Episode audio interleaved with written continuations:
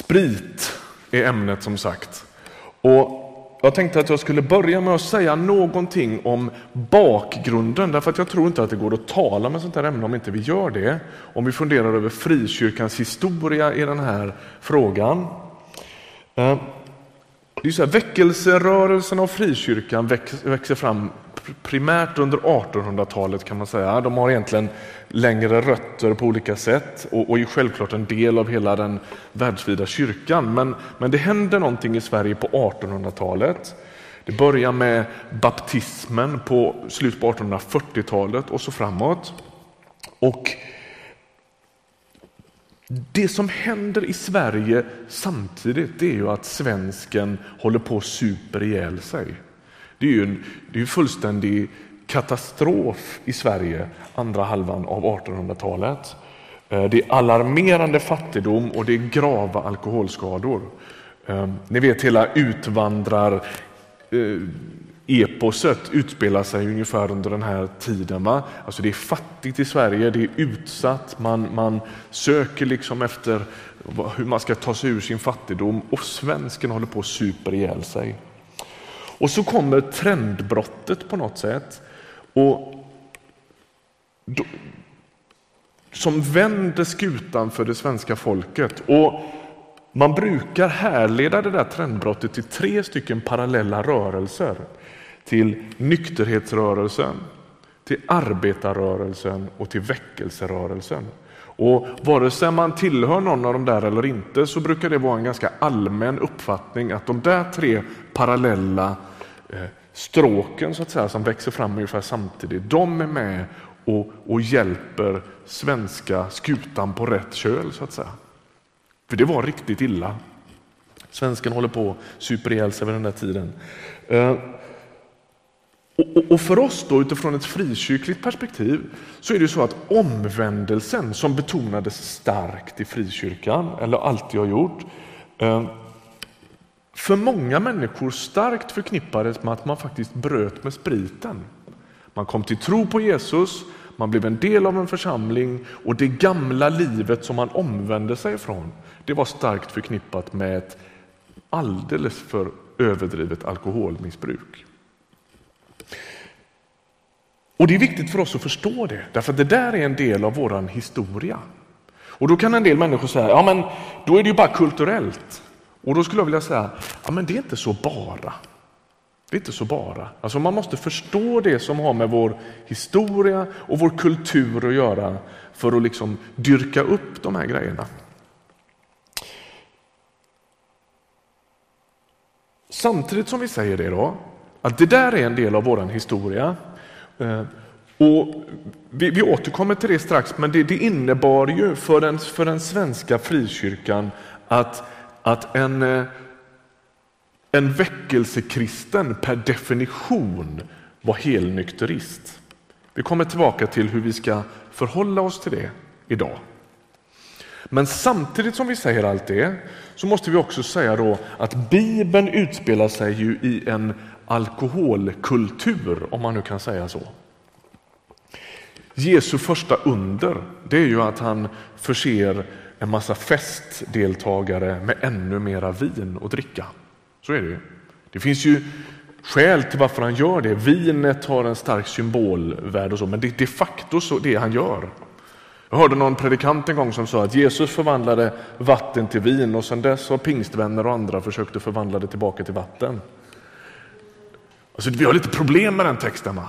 Så Jesus förser festfolket med ännu mera vin, men det, det är ändå så det var. Ibland måste man nog säga, innan vi kommer in på bibelutläggning och, och, och studiet idag, att fri, när frikyrkan har talat över de här, det här ämnet och försökt läsa Bibeln utifrån hela den historia som vi just har beskrivit, så har inte bibelutläggningen alltid varit helt hederlig. Det måste man säga. Vi har läst in saker som inte finns där. Jag har själv läst böcker om kristen tro och alkohol där man har menat att Jesus förvandlar vatten till druvjuice. Eh, och då blir inte bibelutläggningen och bibeltolkningen hederlig. Utan, utan det där måste vi på något sätt liksom se att det är, inte, det är inte vägen att lösa den här frågan på. Okej, okay. jag tänkte att vi först och främst ska uppehålla, vi kommer att bläddra lite, men vi ska först och främst uppehålla oss i första Korintierbrevets åttonde kapitel idag. Och när vi läser den här texten så kommer en och annan att grunna över, handlar den här verkligen om alkohol? Ja, vi får se.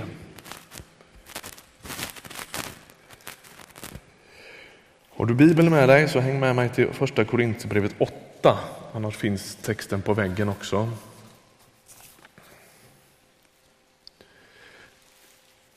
Vi läser hela kapitlet i lugn och ro och så ska vi dra några slutsatser av det sen.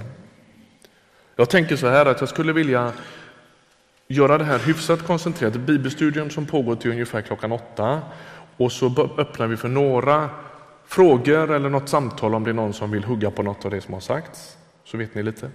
Mm. Kapitel 8. Det är Paulus som skriver till församlingen i Korint. I fråga om offerkött vet vi att vi alla har kunskap. Men kunskapen gör oss uppblåsta. Det som bygger upp, det är kärleken. Den som tror sig ha kunskap har ännu inte fått den rätta kunskapen, men den som har kärlek, han är känd av Gud. När det alltså gäller frågan om man får äta kött som har offrats åt avgudar vet vi att det inte finns någon avgud i världen och ingen annan gud än den ende. Ty även om det finns så kallade gudar i himlen eller på jorden, om det nu finns, och det finns ju många gudar och många herrar, så har vi bara en Gud, Fadern från vilken allting utgår och som är vårt mål, och bara en Herre, Jesus Kristus genom vilken allt är till och genom vilken vi är till. Denna kunskap finns dock inte hos alla. Somliga sitter så fast i sin gamla avgudatro att de äter köttet just som offerkött och det tynger deras samvete, osäkert som det är. Men det är inte maten som kommer att föra oss till Gud. Vi förlorar inget om vi inte äter, vinner heller inget om vi äter. Se bara till att den frihet ni kan ta er inte blir till skada för de osäkra. För om någon får se hur du som äger kunskap ligger till bords i ett avgudatempel, kan han då inte bli så styrkt i sitt samvete att han äter offerkött fast han är osäker? Då går den osäkre förlorad genom din kunskap, denne broder som Kristus har dött för. Om ni på detta sätt försyndar er mot era bröder och våldför er på deras osäkra samveten syndar ni mot Kristus. Alltså, om maten bringar min broder på fall avstår jag från kött för evigt för att inte bli orsak till min broders fall. Okej. Okay. Första frågan, jag tänker jag skulle vilja häkta upp det här vid några, några, några liksom delmål. här. va? Vi började med att säga någonting om bakgrunden till frikyrkan och så ska vi fundera över vad är tillåtet? Eh, när Paulus undervisar så, så, så, använd, så, så, är det så, det finns en, upp, en uppkommen situation i Korint och det har med avgudatemplen att göra. Så här var det tydligen, att man kommer till avgudatemplen med kött som ska offras. Alltså om man är om man är tillbedjare i de här avgudatemplen i Korint. Korint var en, för övrigt en väldigt dekadent stad med massvis med omoral på olika sätt. Det fanns ett uttryck på den här tiden, ett, ett verb som, som skulle kunna översättas med att leva på korintiskt vis, vilket inte var särskilt smickrande. Alltså det var utsvävningar och, och orgier och sexuella gränslösa liksom så här, eh, I den kontexten skrivs detta och där lever den, den kristna kyrkan. Det här köttet som man kommer med till, till avgudatemplet, det ska tillagas och så serveras det. Om det dyker upp en familj i det där templet så, så tillagar man köttet och så serverar man det till familjen som kommit för att tillbe. Och de äter det här som en sorts tillbedjans rit. Det blir massor över. De kanske kommer med ett helt djur. Så det som blir över det serveras i templet ungefär som på en restaurang. Det är möjligt att gå dit och äta.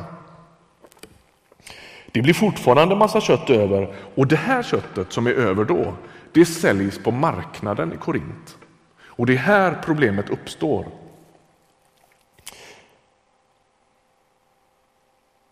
Merparten av köttet, nämligen, det, det hamnar på, äh, merparten av köttet som, som säljs på marknaden, det kommer från avgudatemplen. I Korint är det så. Därför att det här är en jättebusiness i Korint. Och då kommer frågan då, när jag går som kristen till marknadsplatsen i Korint för att köpa mitt kött, hur petig måste jag vara? Måste jag liksom fråga runt hur det här köttet har hamnat där och är det okej okay att äta det om det kommer ifrån avgudatempel? Och Paulus, han verkar mena att den kristna friheten är helt vägledande. Alltså, Jesus har friköpt människan och man behöver inte vara orolig över det. Man behöver inte gå runt spänd som en fiolsträng och vara rädd för det, utan den, den övergripande principen har med frihet att göra. Okej? Okay? Det är alltså okej okay att äta då maten i sig själv varken är ett plus eller ett minus. Han säger ju i vers 8 här, va? men det är inte maten som kommer att föra oss till Gud. Vi förlorar inget om vi inte äter, vinner heller inget om vi äter, säger han. Alltså den har ingen andlig innebörd för en människa i sig själv. Det här resonemanget som Paulus för, det pågår egentligen i flera kapitel. Han, han använder sig av kapitel 8, 9 och 10 egentligen. Han gör lite utvikningar, men där han, där han jobbar med den här frågan. Och egentligen pågår den ännu längre. Eh, den mynnar egentligen i kapitel 13 när Paulus talar om kärlekens lov. Därför att det här, de här texterna är släkt med varandra. Koncentrerat finns hans resonemang i kapitel 10. Du bläddrar något blad. Så i kapitel 10 och från vers 23 då säger han så här. Han, han fortsätter samma, samma resonemang. Allt är tillåtet, men allt är inte nyttigt, säger han. Allt är tillåtet, men allt bygger inte upp. Alltså, vi fortsätter den strax, men han, han hävdar att det finns inga religiösa andliga hinder för att äta kött som man har köpt på marknaden. Och man behöver inte ängsligt fråga sig vad det är för kött. Friheten gäller, säger han till korintierna. Är ni med? Okej, okay. hur kopplar detta till frågan om alkohol? I frikyrkan, sa vi tidigare, så har frågan om alkohol ibland antagit proportioner där det handlar om huruvida man är frälst eller inte. Alltså, det har kopplats så tydligt till omvändelsen så att den människa som nyttjar alkohol är per definition ingen Jesus efterföljare. Så hårt har det ju dragits. Det är inte så länge sedan som det i ganska många frikyrkoförsamlingar i Sverige stod i stadgarna att medlemmarna skulle vara absolutister. Det är ganska intressant. Det är alltså vår historia, så är det ju. Den som dricker är per definition inte kristen, så sa man. Och kristen tro och efterföljelse kräver absolutism. Och då sa vi innan då att det där blir ju lite problematiskt om vi läser Bibeln. Det är ju inte så många av varken Jesus eller apostlarna skulle ju liksom kvala in till ett medlemskap i en svensk frikyrka under de omständigheterna. Om vi dessutom som, som de rörliga människor vi är idag möter kristna från andra delar av världen så inser vi att det här är ingen absolut kristen norm i andra delar av, av världen.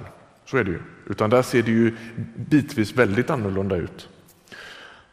Eh, när jag jobbade med en internationell rörelse som heter Teen Challenge, som för övrigt arbetar med missbruksvård, så möttes vi eh, ledare från olika länder på, på lite olika möten och konferenser och så. Och då var, var, den här frågan, den kom upp ganska tydligt, därför att de människor som ledde de här arbetena i södra Europa, de kom in med en påse eh, vinflaskor. Den ene, han som var ledare för Teen Challenge-arbetet i Italien, hans pappa hade en egen vinodling. Han kom in med superschyssta viner som han liksom smugglade in på rummet. Så här, va? Parat med det så kom folk från Baltikum Eh, ledare från Lettland och, och, och, Litauen som, som var med där och som hade en, en syn på de här frågorna som påminner om det vi pratade om alldeles nyss. Den vi hade i Sverige för kanske 50 år sedan. Det var helt otänkbart och det där blev nästan som en krock mellan alla de här kristna ledarna. Så vi kan inte påstå att det här att det här kan inte kopplas till frälsning och efterföljelse. Det ligger inte på den nivån så att säga. Och framförallt blir det, dels blir det problematiskt om vi läser Bibeln och det blir, det blir framförallt problematiskt om vi funderar över vår syn på frälsning. Och den knäckfrågan blir då, räcker det med tron på Jesus? Eller måste man omfatta en rad yttre regler för att tron och frälsningen ska räcka till. Det här är en fråga som återkommer i Paulus texter i Nya testamentet ganska ofta. Hela Galaterbrevet handlar i någon mening om det. Eh, där Paulus, där Paulus klandrar galaterna och säger att ni har övergett det sanna evangeliet. Det de har gjort är, de är hedningar, alltså icke-judar. Och så får de fatt på Jesus. Så börjar de tro och så utgör de en kristen församling i Galatien som är södra Turkiet ungefär. Det är lite, beror lite på vad man menar. Det fanns två Galatien, det spelar ingen roll. Och så, och så liksom glada i tron så börjar deras kristna vandring. Och så när Paulus skriver brev då har de, börjat, då har de fått influenser ifrån så kallade judaister som säger till dem Visst, det är bra att ni har börjat tro på Israels Gud och att ni bekänner Jesus som Messias, men det räcker inte. Utan nu måste ni erövra hela det arv som finns ifrån Gamla testamentet av laglydnad, iaktta alla högtiderna och framförallt den stora symbolfrågan blev då, ni måste låta omskära alla pojkar. Och Paulus han blir vansinnig och säger att de liksom förminskar det som har med Jesusverket i en människas liv att göra. Ni återvänder ju till liksom, det som bara var skuggan, säger han. I Kolosserbrevet. Då säger han, ni, ni, ni återvänder till skuggan, men det som har kommit i och med Jesus, det är själva kroppen. Uppehåller inte vid det som, liksom, som bara skulle peka på Jesus utan uppehåller vid Jesus själv. Och hans poäng är, det räcker med Jesus. Alltså det blir ytterst problematiskt för oss om vi hävdar att kristen tro kräver absolutism. Vi blir näst, det blir nästan så att vi får ett sånt Galaterbrevsproblem. Det räcker inte med Jesus, man måste skärpa sig också.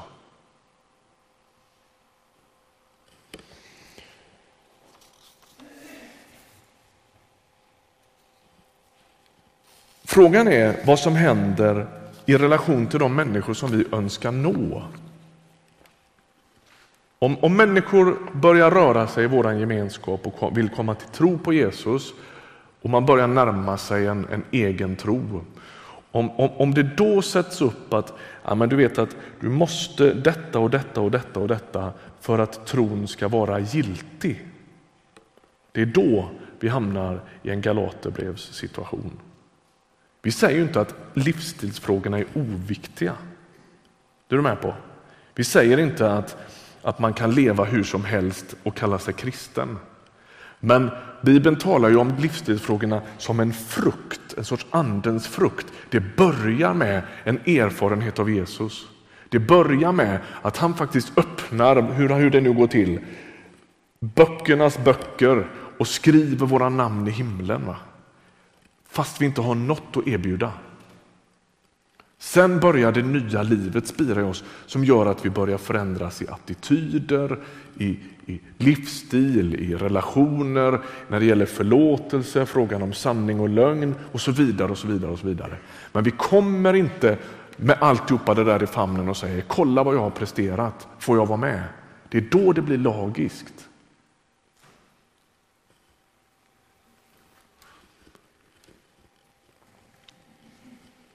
Därför måste vi säga så här.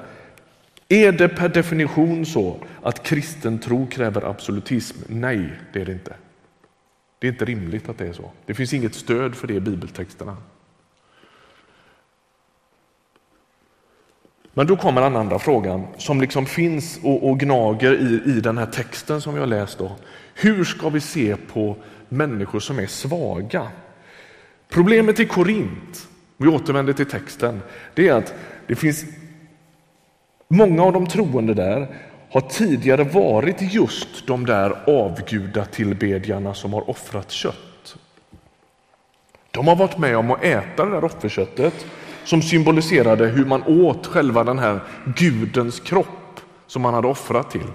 Det fanns en liksom djup kult, en rit i det där. Liksom. De har druckit vinet som fick dem att släppa på alla spärrarna. Och i de där avgudatemplen så var det inte bara liksom restaurang och, och, och matfest utan det var också en, en sorts bordell så de här de var fulla med så kallade tempelprostituerade. Så att, så att avgudaoffrandet det var förknippat med en massa andra grejer. De utnyttjar prostituerade unga flickor och pojkar mot betalning. Det var liksom en dekadens som gick över alla gränser. Det var, det var, ingen, det var, det var, det var inget, ingen hejd på det. Och därför så är det så att det där avgudaköttet som Paulus pratar om här, det ingick i ett helt paket. En upplevelse och en rit som handlade om gudlöshet, mörker, om fruktan. Så när de här människorna har blivit räddade och fått ett nytt liv, så, så, så i början så äger de inte förmågan att sortera i sina upplevelser. Det kanske finns andra kristna då i Korintförsamlingen som inte har varit en del av det här. Och för dem så blir det helt odramatiskt att äta kött som, som, liksom, som har offrats i det där templet därför att de associerar inte det till en massa andra grejer. De har inte med sig hela det paketet. De är fria i förhållande till det. De äter köttet och det är kött. Men för en del människor där så är det där liksom en hel arsenal av upplevelser och associationer som har med deras gamla liv att göra.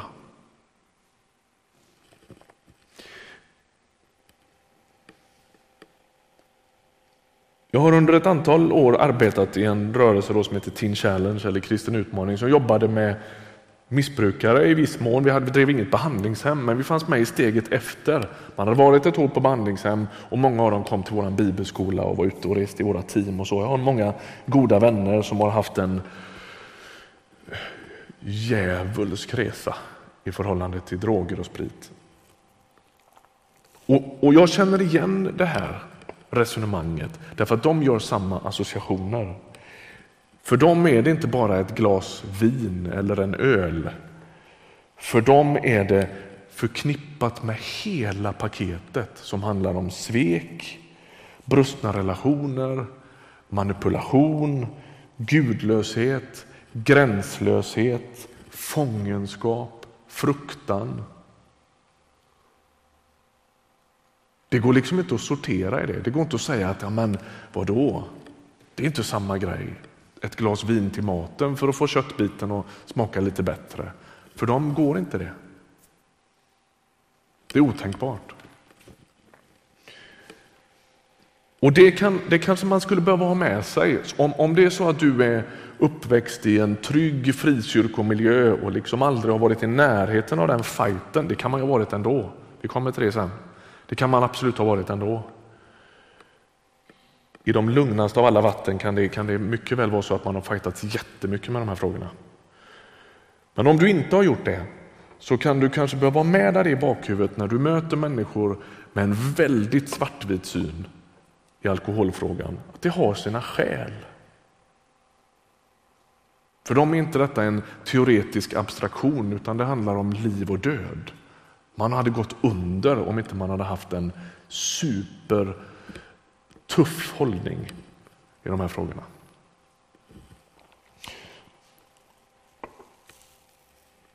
För, för ett par månader sedan fanns jag med i, i i um, domkyrkan en av de här fredagskvällarna när vi har ekumeniska nattvardsfiranden. Och då, det var en fantastisk upplevelse på många sätt. Det står långa, långa rader ner för dig som inte har varit med och gå dit. Det är fantastiskt. Långa, långa rader med människor nere i gången där och väntar på att få ta emot nattvard. Och i gången så, så står det en man som jag ja, men, känner igen alla beteenden och alla kropps, liksom hela grejen. Han, han var stressad över det här. Liksom. Och jag fanns med och delade ut det här vinet och han kommer fram och liksom se på hela honom att det här är jobbigt. Liksom. Kom fram till mig. Är det alkoholfritt? Ja, det är det. Är du säker?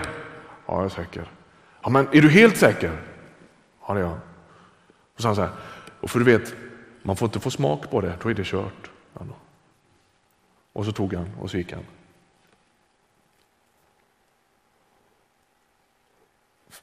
Jag skulle vilja liksom att du är med på vad det står för. Det är, det är verklighet för massvis med människor i Sverige. Eh, och det bör man vara väldigt varsam med. Och det verkar vara det som är Paulus poäng. Han är noga med vacklande troende. De här människorna som har slitit med de här frågorna om avgudaköttet och alltihopa, de, de måste man vara extra varsam med. De måste få uttrycka skepsis och de fria kristna så att säga, som, som inte, där det här är ganska odramatiskt, måste sätta hänsynen före friheten. Det är Paulus hela argumentation egentligen. Får pröva en tanke på er.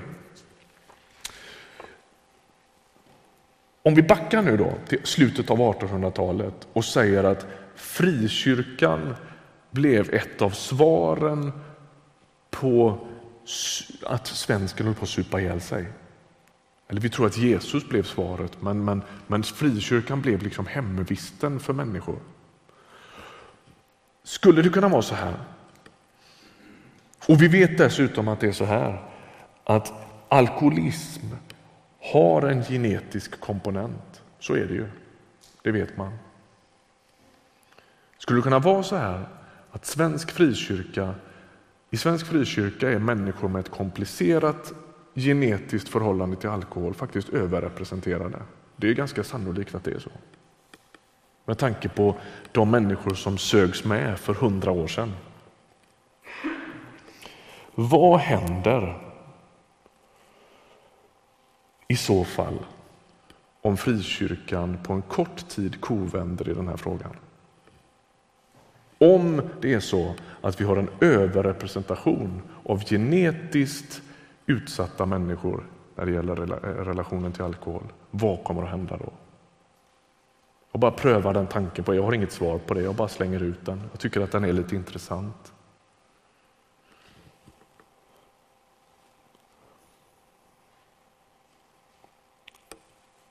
Alltså, det jag försöker säga det det är det här. Det första vi sa det var det här är ingen frälsande fråga och jag tycker att vi ska vara varsamma så att inte vi hamnar i samma dike som vi har gjort tidigare i historien. Vi ska inte, vi ska inte jämställa nykterhet med eh, kristen tro på det sättet.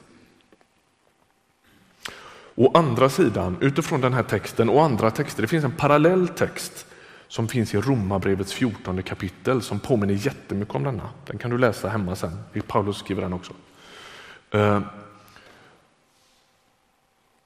Paulus verkar sätta det här med, det här med hänsynen mot de svaga väldigt högt. Och han säger att det är inte rimligt att den som, har, som är trygg och fri i de här frågorna utsätter den som är svag så att man faktiskt kommer sin broder på fall, som han säger.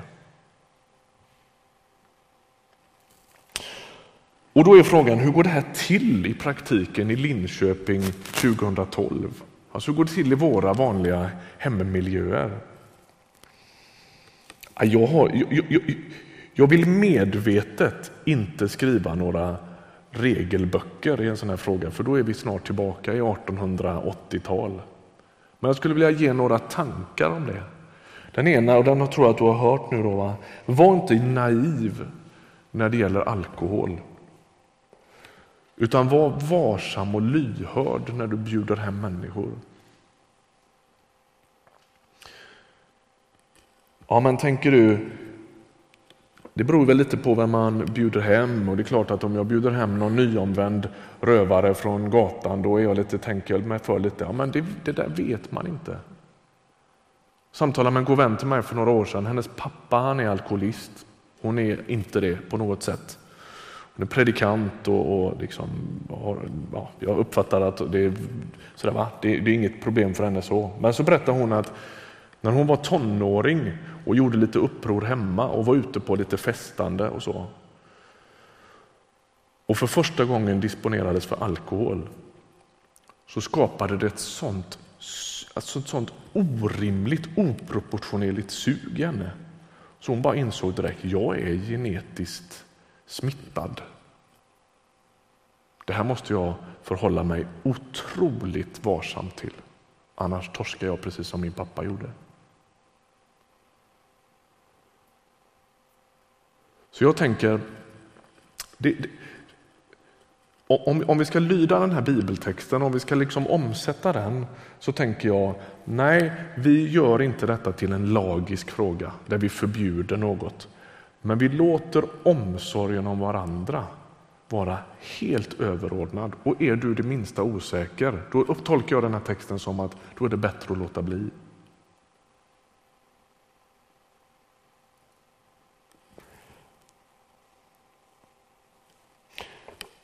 Häng med mig till Efesiebrevet 5. Den har jag gått och sugit på några dagar, den här texten. Vers 18. Det sägs mitt i ett sammanhang där Paulus ger ett antal olika levnadsregler och vad ska man säga, förmaningar. Då säger han så här, berusa er inte med vin, där börjar lastbarheten, utan låt er uppfyllas av ande. Säger han. Jag tycker det här är en... Jag, kan, jag, kan, jag, är inte säker på att jag begriper den här versen, men jag tycker den är skithäftig. Alltså. Ni får hjälpa mig här sen att förstå vad det här handlar om. Men jag tänker så här, det är intressant att Paulus ställer de här sakerna mot varandra. Eller att han liksom gör det här till paralleller. Bara det tål att lura lite på. Det är en ganska hisnande tanke att andens uppfyllelse ställs mot att dricka sig berusad. Jag tänker så här. Vad är det man söker? Alltså om, vi, om vi bortser ifrån smaker och, och matkulturen och alltihopa det där. Vad är det man söker när man konsumerar alkohol i Sverige? Åtminstone. För det är ju så här, det är inte bara frikyrkan som har ett komplicerat förhållande till alkohol, utan det har ju hela den svenska kulturen. Måste man ju säga. Det är, det, det, det, det, det är massvis med svenskar som, som inte förmår konsumera alkohol på ett måttfullt sätt. Vad är det man söker förutom smak? Ja, men man hör ju ofta människor säga att jag blir lugn av att dricka alkohol. Eh, jag får en större självsäkerhet. Jag blir lite friare. Jag vågar mer. Jag vågar släppa sargen och göra saker som jag inte gör annars. Jag har en god vän som kom till tro för ett antal år sedan efter en, eh, absolut inget rännstensliv, men ett på tok för, för, för rikligt alkoholintag. Han berättade för mig om första gången han flög flygplan nykter. hade han och hans kompisar aldrig gjort, för de vågade inte det.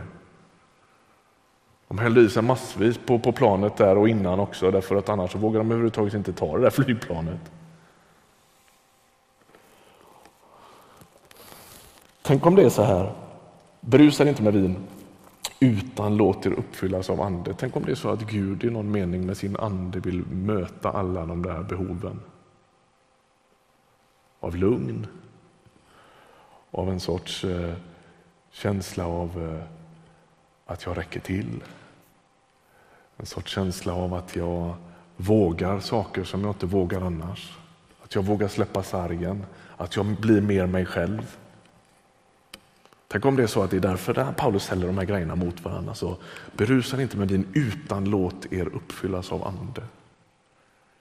Jag tycker överhuvudtaget är en tjusig tanke att tänka att det finns något berusande med kristen tro.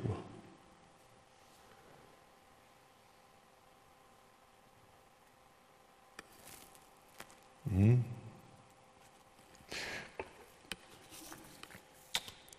Om jag skulle försöka mig på en liten, att runda ihop det här lite en stund så tänker jag så här. Kristen tro kräver inte absolutism för alla. Varför jag skriver för alla är för att för den människa som har ett komplext förhållande till alkohol så finns det nog ingen annan väg än absolutism. Ehm. Så tror jag det. är. Men, men det, har inte, det, det, har med en överlevnad att göra. Det har egentligen inte i första hand med kristen tro att göra. I så fall. Vi bör vara vaksamma på att inte skymma sikten så folk tror att de inte kan bli kristna om de inte blir absolutister. Och Det var det vi pratade om innan, det här Galaterbrevsproblematiken. Om det är så att ja, men du måste bli nykter för att ha med Jesus att göra, då, då menar jag att vi har ett problem. Jag hörde en man en gång som eh, en predikant som, som var på en, ett, ett, möte och så dyker det upp en kille som är hög som ett hus på, på, på eh, cannabis. Och så, och så kommer han in och så står han och surrar i, i, eh, i, i eh, foajén där och säger pastorn, preacher, måste jag, måste jag sluta röka på för att bli kristen? Och på pastorn säger nej, det blir helt tyst i foajén. Alla bara, va? Säger han? Nej, du förstår nog inte vad jag menar, sa han. Han är bra på liksom, snurr i huvudet den här. Måste jag, do I have to quit smoking dope to get saved? Nej, sa han. Nej, du fattar inte vad jag menar. Måste, det inte, måste jag inte det? Liksom? Och då svarar pastorn så här, så här. You don't need to clean up before you take a bath, säger han. Du behöver inte tvätta dig innan du ska bada. Så det är det som är hela grejen med att komma till Jesus, att jag kommer för att jag inte förmår själv. Jag kommer för att jag är så skuldsatt och så, och så stort behov av hjälp, så stort behov av försoning och nåd och hjälp och, och upprättelse så att jag kan inte ta mig i kragen och fixa det här själv. Alltså budskapet till Linköpings vanligt folk är inte att de måste skärpa till sig och bli helnyktra och sen komma till våra städade möten. Utan mitt i livet sådant som det är så griper Gud in, så bryter Jesus in.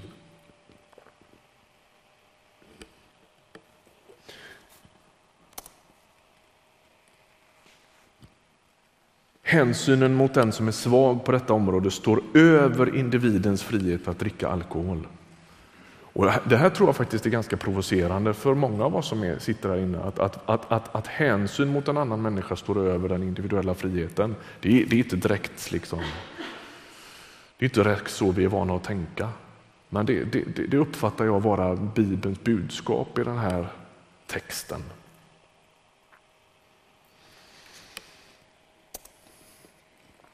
Du som är extra sårbar när det gäller alkohol, sök hjälp. Erkänn att du har ett problem. Jag vill uppmuntra dig till det. Jag har, jag har gång efter annan mött människor mitt i en städad frikyrkofamilj där det här finns som och håller på att regera hela familjen. Det är inte så att våra miljöer är förskonade från det. Sök hjälp. Och är det så att du märker att du håller på att förlora kontrollen i den här frågan, sätt väldigt tydliga, tajta gränser. Och kan du inte det, då måste du söka hjälp.